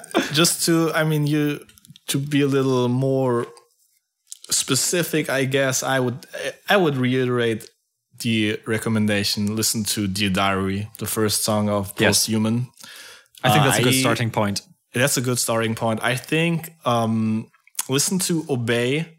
I think that's another song maybe the song i, I enjoyed the second most. And i think that is um the where the influence from Mick Gordon is the most obvious because they the main synthesizer riff is um it's very apparent the the treatment that that they're uh, giving it and it's very reminiscent of the doom soundtrack it, for the the main riff. In other songs it's sometimes more in transitions and in the background in obey. It is one of the main elements of the song. Um, so I think these are the two songs I would recommend from that. Um, from Amo, I really enjoy the first one. I do enjoy. I apologize if you feel something just That is because that I, gives me goosebumps every time. it is every time. such a gorgeous soundscape. It's incredible. It just doesn't I get re- better. I listen to that on repeat. It's, I mean, it has nothing to do with metal in the slightest, but just that's what I was trying to, to say earlier. Incredibly tasteful. Just the choice of instruments and the choice of, of atmosphere is impeccable on this song. Beautiful. Um, just straight up it's beautiful. beautiful. Exactly. Um, if you're going for a more, you know, more a harder song, a harder sound on that album, I'd recommend "Wonderful Life." I think that's a very nice blend of the thing. Of the I would throw If- Mantra in there as well. Which one? Mantra. Yeah, exactly. I actually I heard that one on the radio um, before I listened to this album, and I I was like, oh yeah, this is definitely Bring Me the Horizon because I've I listened to uh, to Post Human before that uh, show, um, recently, and I just recognized their sound, which I found amazing. Um, be- you know, not having cared for them at all before that. And if I wanted, if I had to recommend specific songs from um, from the Doom soundtrack, I mean, you t- you said "Rip and Tear." Obviously, I think that is kind of also. I think it was the single from the uh, OC, uh, OST um, I think so, yes. release.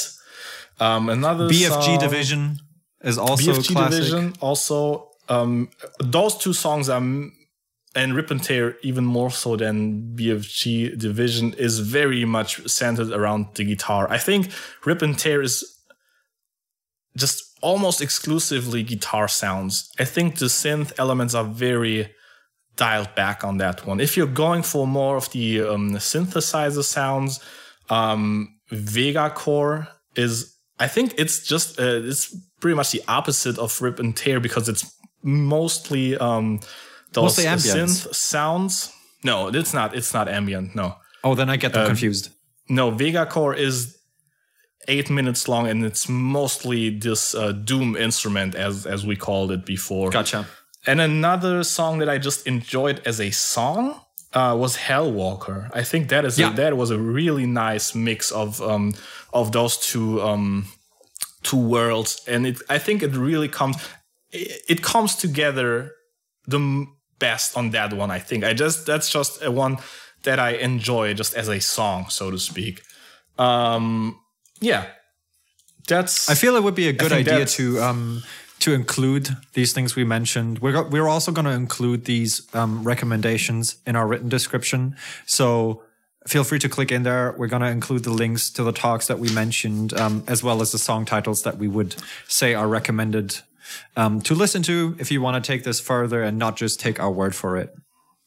yeah that's so um that's that for for doom and for post-human now i think we wanted to spend the rest of this episode doing something different a little having a little fun um and we thought of a little a couple segments that we'd, we'd like to do um and I think uh, we we both. I think um, if you haven't noticed it by now, uh, we can be somewhat opinionated, both of us. I think, and I think um, I think that's something that we appreciate about one another. Um, and I think I, I I personally can only say that I that I appreciate uh, being able to disagree with you. And Yes. it's, and it's it is easy to disagree with you. Don't get me wrong, but it's also, Ouch! You know- ouch! no, but it's but but it is not easy to disagree with people in general. It's very easy to get into fights with people when you disagree with them, and I think Yes. that's always something that we that I really appreciate uh, appreciated about our friendship is that we disagree on a lot of things. As many Yes. things that we have in common, we do disagree quite a lot on, on a lot of other things. But yes. um we're i think we're I, there's nobody else with uh, who I can disagree with that hard without having the feel the feeling that there were some kind of hard feelings in between us. There's So no animosity and no desire to punch each other in the face. No, Let's put it this way. no, It's abso- just we, we're really not. good at having really friendly, intense arguments. Exactly. Um, and I think in the light of that, in, in the spirit of that, we wanted to have a segment where we can just, if there's anything on our heart, you know, a little pressure that's building up, a little topic that's been annoying you for the couple, the last couple of days, where you just can, you know, let it rip. Just sit down, have a, a pair of ears on the other side that has to listen to it. Maybe can disagree with it if he feels like this is not a judgment free free zone. You can say whatever you want, but you are going to be judged by it by the other person. So, um, again, do you have anything that you want to let rip, or so, should I start? Uh, you can, you can. I think you can take it away, and I'll be more than happy to be the the receiving party on this end. So let's. Uh, I'm just gonna go ahead and start here, um, and it's something that uh, I realized uh, just again lately. Um, you know, having acquaintances, people around you that have little babies or they're pregnant, pregnant, that just reminded me of, of you know that that feeling, that boiling in my stomach. And I'm I need to be clear here. This is pure and utter ignorance speaking, just from not having children of my own or not really being interested in having any at the moment. So that's you need to understand this. But to me, I think I think it is really really ridiculous when people look at small babies like two weeks, three weeks old, couple of months old maybe, and they're like, "Oh yeah, this baby looks like so and so." No, it doesn't. no, it, it does not. It looks like a baby. They all look the fucking same. Bald head, chubby arms and legs, head way too big for the rest of their body. Uh, you know, they all look the same. Uh, stop pretending that this baby looks like their dad, looks like their mom, looks like their great great grand, a great aunt. It doesn't. It looks like a baby. Stop saying it looks like so and so. It's you fucking projecting. And now I get where this is coming from, right? You know, you need to express how much you feel related to that baby, the the bond. that How much you want to feel related to that baby? I. Absolutely, I do get. I I can imagine the feelings that you get when you you see your uh, a grandchild for the first time or whatever. But stop pretending that babies look like anything other than little babies. And here's the other part, kind of related to that. Even worse than saying this one looks like your mom, your dad, is it looks like your mom or your dad when they were babies. Of course it fucking does because it's a baby. What's the point? I mean, I don't know. It's just, you know, wait, wait a couple, wait a year or two. Once it gets hair, once it, you know, has discernible facial features, then you can say, all right, this one has, you know, it looks like your mom. I can, I can, I get that, but not at a couple weeks old. They don't. They look like babies. You don't have to pretend that your baby looks like somebody just to be able to love it. Love it because it's your baby, or because it's your grandchild, or because it's your niece, your nephew. That's an, that should be enough of a reason to love that child. Okay, so I wanna I wanna actually join into this. I wanna I wanna join into and let one rip as well. So here's my take on the whole thing. Not only do I fully agree with you that babies have no distinctive features up until maybe they go year old or older, I also cannot stand it when people go, "Oh, that is a beautiful baby." All babies look like fucking wrinkly clay dough and are ugly as shit. Every single baby I've ever seen in my life, in whatever shape or form, whether in a stroller, on somebody's arm, in a movie, every baby is ugly. I hate you if you're saying if you're saying your baby is the most beautiful baby. It's just a fucking baby. It looks I- like a lump of meat with wrinkles. I really do think uh, that um, that is nature testing you. I think you will find babies ugly until you are ready to have one of your own. Once you, Quite possible. I think once you walk around, look into other people's strollers and like, oh, he's so cute. That's when you know that you want to have a child. I think that's just nature protecting people that don't want to have a child by just making babies ugly to them. And not I agree appealing. with that. Maybe, I maybe it's also nature's way of maybe it's made nature's way of also you not stealing other people's babies because Yeah, you're like, oh, that's a really cute baby. I want that for myself. Like I just don't want to have one. I just want to take this one. I also want to take it one step. I also want to um stay, take it one step further. Not only do I think babies are not beautiful, I think they're also really, really useless. And I would love if there was a button that I could press. Like, you know how like in Netflix, when you've watched an episode of a series for, for the first time and then it goes to the second series and it has a skip button in the bottom right when you can click away the intro because they assume that you've seen it by now. I want that, but for babies, so I can skip like the first three years where they're drooling and shitting and can't can't walk and you can't really do anything with them. People are like, "Oh, it's so magical! You're taking care of your baby." I just want to skip it. I just want to skip to the part where it can like, like, tell me its needs. And it's like, I'm hungry. I want to shit. I want to go to the park and sit on a swing. Can we play fetch? Can we, no, that's a dog. Uh, can we play catch? Technically, that's also a dog. Who cares? You get what I'm saying. I want a skip button. I want an Yeah. integrated, built-in skip button for me to boost the growth, the rate of growth for like the first three years in a week's time, so I can Okay, catch up on some sleep and make them less less useless. here's here's the question: Do you want to push the skip button on other people's children, or um? No, just mine. so you I want I want the ability to push it on mine. Okay, okay, yeah, okay. I mean, there, there's adoption. I want that decision to be up to the parent. I mean, like if you want to suffer, if you want to suffer and be a masochist about it, then just have as many newborns and suffer through the same shit over and over and over. I, I just want the, the possibility for myself. I want I want my baby to be like Netflix. I Okay, want it to yeah, give I- me I- the option But but you said to um, skip the introduction. uh, Netflix give you gives you that um, possibility after the first episode. So do you only get that episode uh, for your second child? I think I think that would be I think that would be wise. Yeah, yes, I because I technically need to know what I'm need to know what I'm doing. exactly. So if if after the first one I'm like, nah, that's it, Yeah. then I'm not gonna I'm not gonna have a second one where I need that button. But if I feel competent enough, then I want the ability to, Yeah, that- that makes- skip, that- that- that- skip the that makes fucking sense. trailer Yeah. essentially. That's that's entirely reasonable, I think.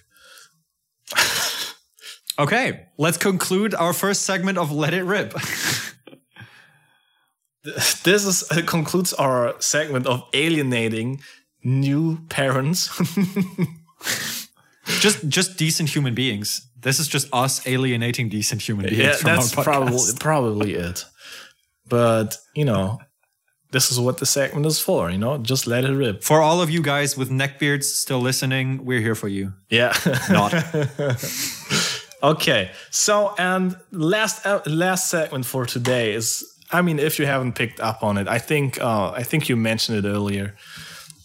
I did. Um, we are German, both, both of us. yes, we are very German both. Yeah. Um, so we want to have a, um, and uh, you know, Germans. There's some stereotypes, you know, about Germans. Um, There are some characters, yeah. There's some. There's a lot of. There's a lot of uh, things out there. How we are, and how a proper German is, a, uh, you know, has to behave. Whatever. Um, How people perceive us. how people perceive us, how funny we are or not. Um, but there's also the same thing kind of inside of Germany. There's, um, you know, there you can be so German that other Germans will look at you and it's like, oh fuck, this is one fucking German right there. That's a proper German.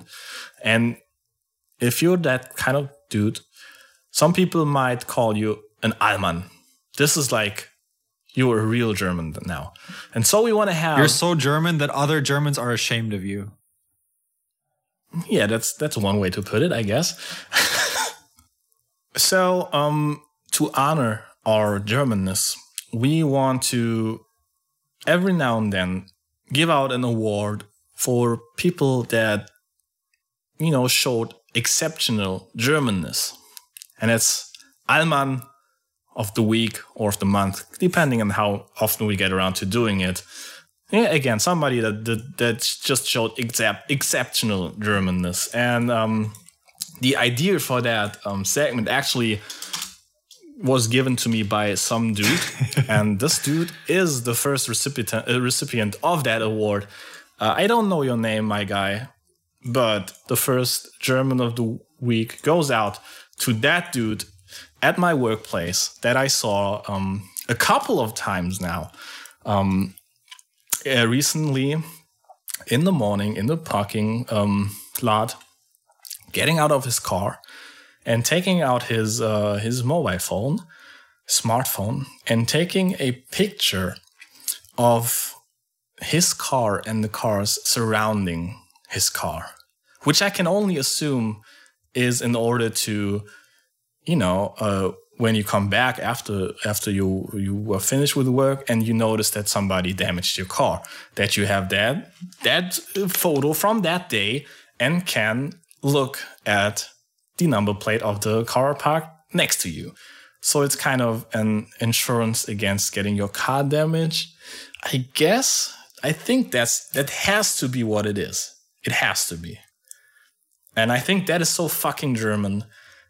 It's incredible. I mean, this is I, I don't know. This, the amount of fo- I it- preparation I for, it- for it- something to go wrong in your life is is is exemplary for for being German. That's that kind of distrust to your neighbor, and the amount of uh, the amount of precaution that you get to prove that you did nothing wrong and that the opposing party was in the wrong and that you're in the right within your rights. That's very very German. I feel like that's a worthy recipient. I think just being being a narrow-minded stickler. Yeah. I think that is very Alman. And- very very Alman of the week. and to make it even worse, this dude gets out of his car, and I didn't see him once. I th- saw him like three or four times in a span of two weeks or something. So he does that every day.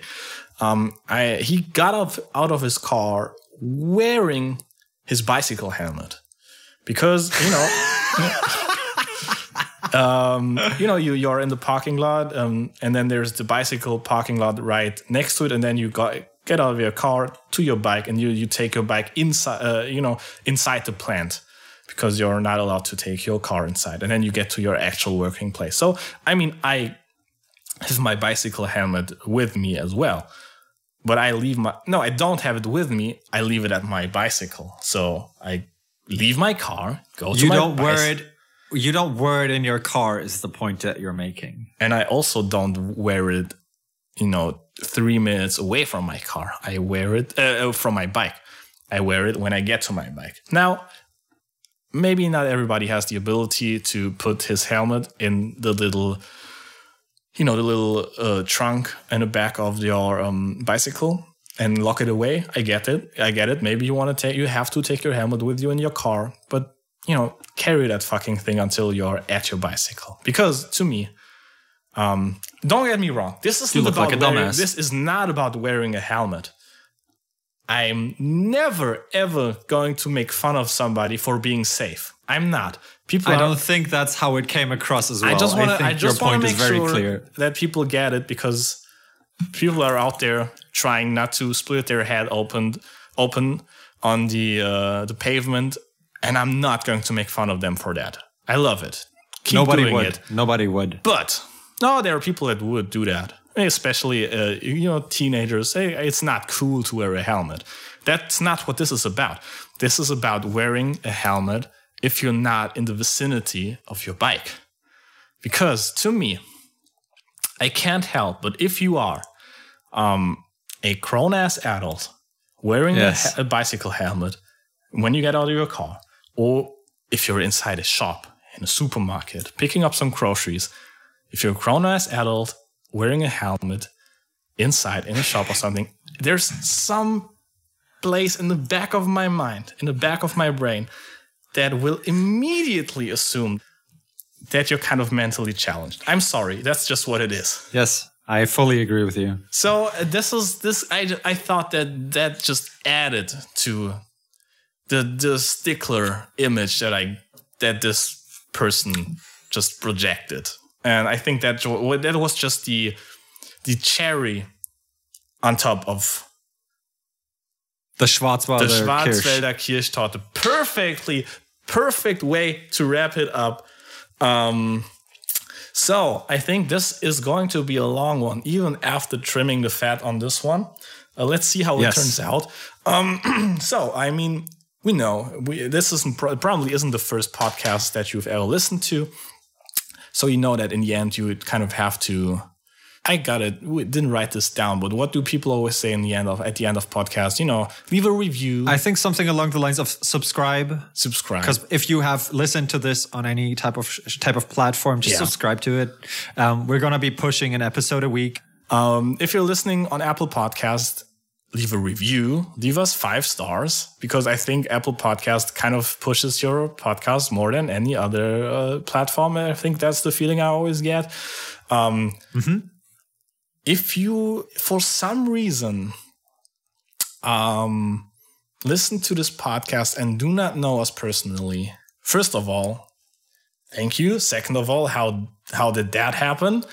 And third of all, um, Let us know. let us know exactly. Either the write a review, good, bad, indifferent, or hit us up at. I guess we are going to do a Twitter first of all. We're gonna include all kinds of information, Yeah. whether it is an email contact or any type of social media context, in the respective description of whatever platform you use it. Let us know what you thought, thought, how you came across that podcast. Again, if you if we didn't tell you to listen to it because you're our girlfriends or close friends or whatever. Um, I think that's it for for today. Um, looking forward, looking forward to talking to you all next week. Thanks for listening. Bye bye. Bye bye.